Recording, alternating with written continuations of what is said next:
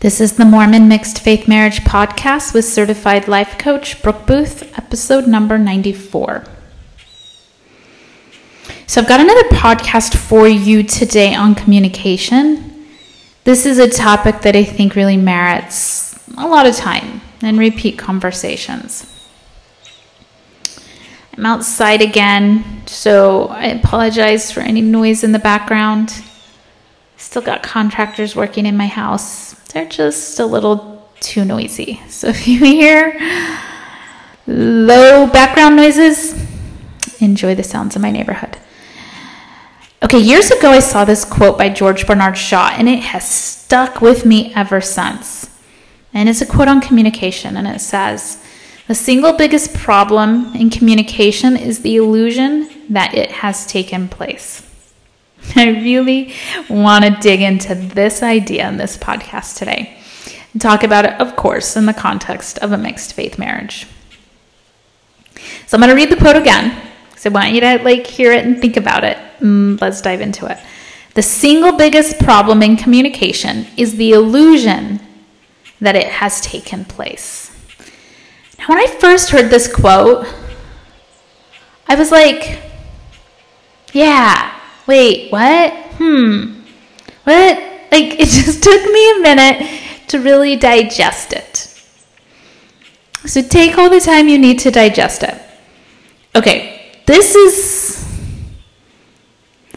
the illusion that communication has taken place. So I've spoken before that it's not unusual for those of us who are raised LDS to be a little conflict avoidant, or I call it conflict intolerant. And that tendency can create an environment where it's easy for us to form patterns of communication that drive communication underground. And what I mean by underground is like it drives it into like the nonverbal realm. It drives it into subtext and not an actual verbal direct communication. And when a lot of communication is done in a nonverbal way, a lot of times that's where the illusion that it has taken place is really starting to happen. So when communication is done in this assumption way or this subtext, there's an illusion it's taken place. But it can also be common but harmful. It can be harm excuse me, it can be harmful because when we think communication has taken place and it has not, we open the door wide to hurt and frustration, and of course, hurt and frustration tends to lead to disconnection. So, you know, I thought we had decided on tithing. Why are we doing that when we decided on this? Uh, he doesn't listen to me, so he must not care. Why do we always seem to be at odds? But we had decided not to talk to the kids about this yet. And on and on and on, right? The subtext, the assumption, can lead to hurt, frustration, and disconnection. So let's get really clear on what subtext and assumption are versus actual communication so you can avoid a lot of hurt. The whole point in talking about this is really to avoid hurt and frustration, miscommunication, you know, the hurt and frustration that comes from miscommunication. I'll use some examples from my own relationship and some from my clients. So, before we get into the examples, I want you to think about it this way. I suspect, this is my theory, is that 80% of our communication in my marriage, and so in anybody who's sort of raised in this conflict avoidant or conflict intolerant way, the 80% of communication tends to be in this like subtextual assumption way, and 20% verbal, direct, explicit. And here's how it might look this subtext versus explicit verbal. I thought we were not going to bribe the kids to stay at home or go to church. The key part here is I thought that, right? That's where there's like obviously some sort of miscommunication. I thought that. I thought that we had agreed to going to Traverse City and Miami for a couples trip. Those two, by the way, specific from my relationship. what often happens in this particular type of subtext and assumption is that there's a conversation that's initiated or started, ideas are put on the table and thrown around and discussed, and then maybe we get interrupted by kids, or it starts to escalate, and so we put a pause in the conversation, or a phone rings, or we just run out of time. You know, something happens and the conversation is not finished or tied up in a neat bow but enough has gone on that it's not un it's not illogical for somebody to think that maybe there was a decision made, but it wasn't explicit. It wasn't it wasn't super super clear, not written down, you know, not documented, but you know, I thought that can easily be the result. Here's a few other ways that this implied or assumed communication uh, the subtext communication that can take place. I already know what he's going to say about, you know, fill in the blank, tithing or coffee or whatever. Or I already know what she's going to say. Um, there's no way they're going to budge. There's no way they're going to think about this differently. I already know what they're going to do.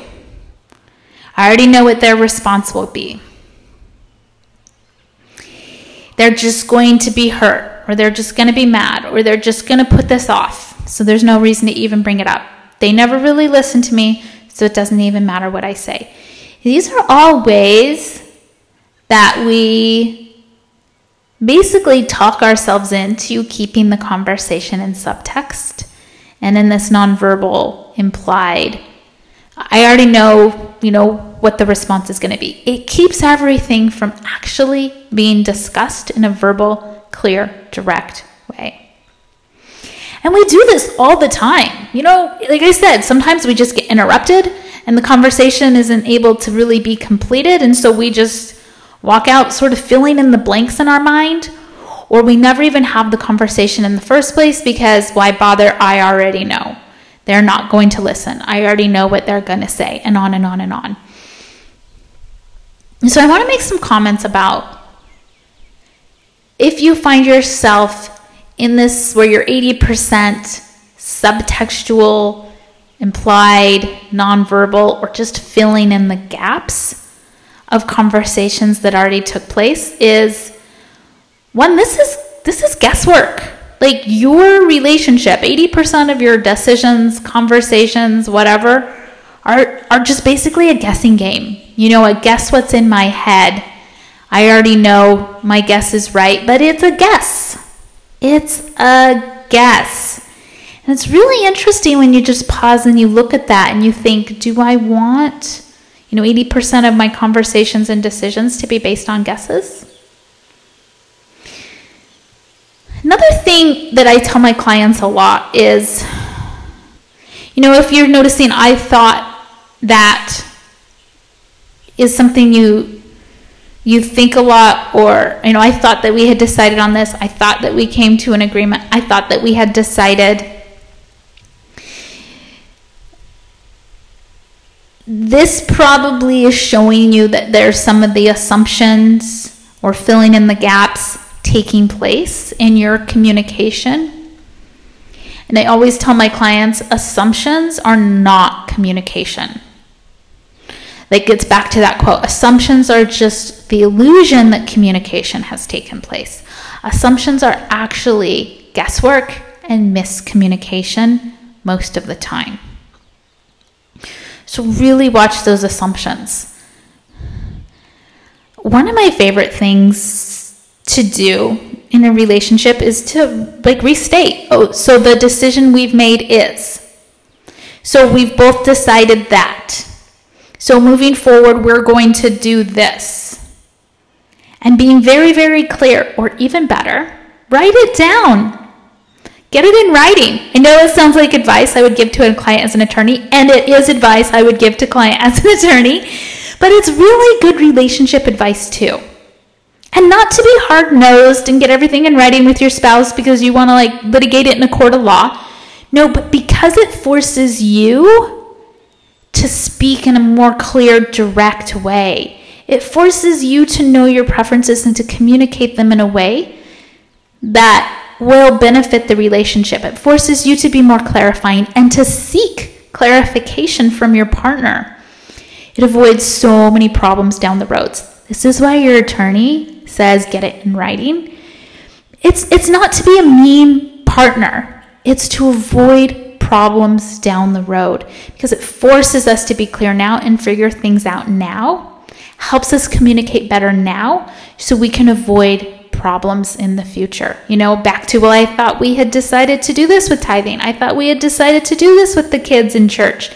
And it avoids the hurt and the frustration into re engaging in that conversation over and over and over again because we had not done this super clarifying restatement or written work around our decisions. The other comment I want to give about this subtext and assumption pattern we get in in communication is I know you know your spouse. I know you know them really well. I know sometimes you can even pretty much read their mind. I know because I have a husband too, and he sometimes reads my mind, and sometimes I know exactly what's going on with him without anything being said. I know that.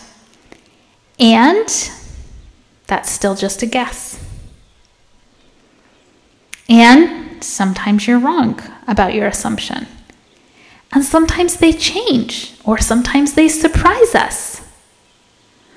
A lot of times when we're doing this, like I'm like, do all the guessing work for the fun, silly stuff? Yes, it's super fun to just know each other, to know each other so well. We know their favorite dessert, or we know their favorite TV show. Great. Like, do that all there. Let the assumptions and the nonverbal communication happen there. But when it comes to parenting or money or your relationship and super important decisions, let's not rely so much on that nonverbal communication. I know you know them, but let's not, like, the guess might be wrong. Even if you think it's a pretty good informed guess, let's not take that risk. And here's another reason why is often we judge our spouse based on their past performance, based on their past self. So we judge how they're going to act in the future based on their past self. Now, a lot of times this is logical, this is how our brain is wired. But people change and grow and develop. And I say this to some of my clients at times. I'm like, are you holding your spouse hostage to their past self?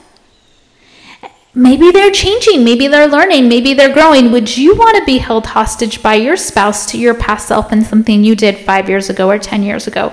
But you've learned from that and you move on and you're no longer that same person.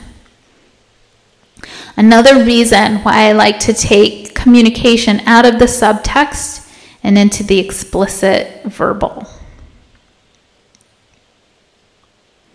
Again, I know you know them but you're also still getting to know them. It's okay to guess on the small things, but don't guess on the big things. There's too much risk. And especially if they're getting or you're getting like coaching or therapy or in courses or really heavily engaged in self development, there's a really good chance who they are today is not who they were last year or maybe even last month. Okay, this isn't going to come as a surprise to you, but my piece of advice on this is verbalize more on lots of things. Just verbalize more, even on the easy, low hanging stuff. Verbalize on who will empty out the dishwasher, who will make the bed, who will drive the kids to practice, so that it's easier to verbalize on the important decisions.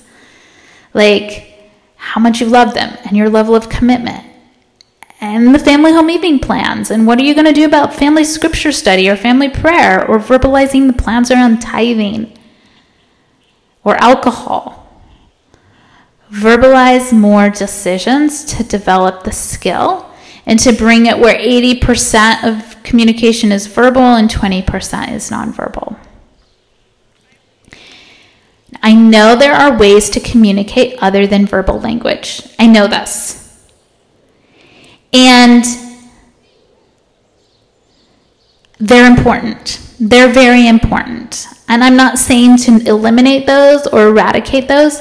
I'm just saying, in addition to them, add more verbal communication, especially around the topics that tend to come up in a mixed faith marriage after a faith transition. Add more verbal communication to those particular things. Kids, tithing, garments, fast offering, temple attendance, extended family, all of these things more verbal communication and let's not fall into the habit of the subtextual, the assumption, the guesswork, because that creates so much tricky area for miscommunication, misguessing, getting it wrong, forgetting, all sorts of things. A really powerful time in your marriage to practice bringing things into the verbal 80% and leaving 20% in nonverbal because that stuff's fun too. But just watch your percentages and see if, especially around the mixed faith marriage stuff, you can bring it into the more verbal. Okay, this has been something that's so helpful in my own marriage that I really wanted to share it with you. And hopefully, you'll get some ideas or some inspiration or some insights into how you can help improve communication in your own mixed faith marriage. If you want a little bit more help, as always, go to my mini course at brookeboothcoaching.com. That's Brooke with an E. Grab that mini course, and it can help you do some more work on your mixed faith marriage to make it stronger, better, more resilient to deal with what you've got coming as you continue to navigate your mixed faith marriage. All right, wishing you the best.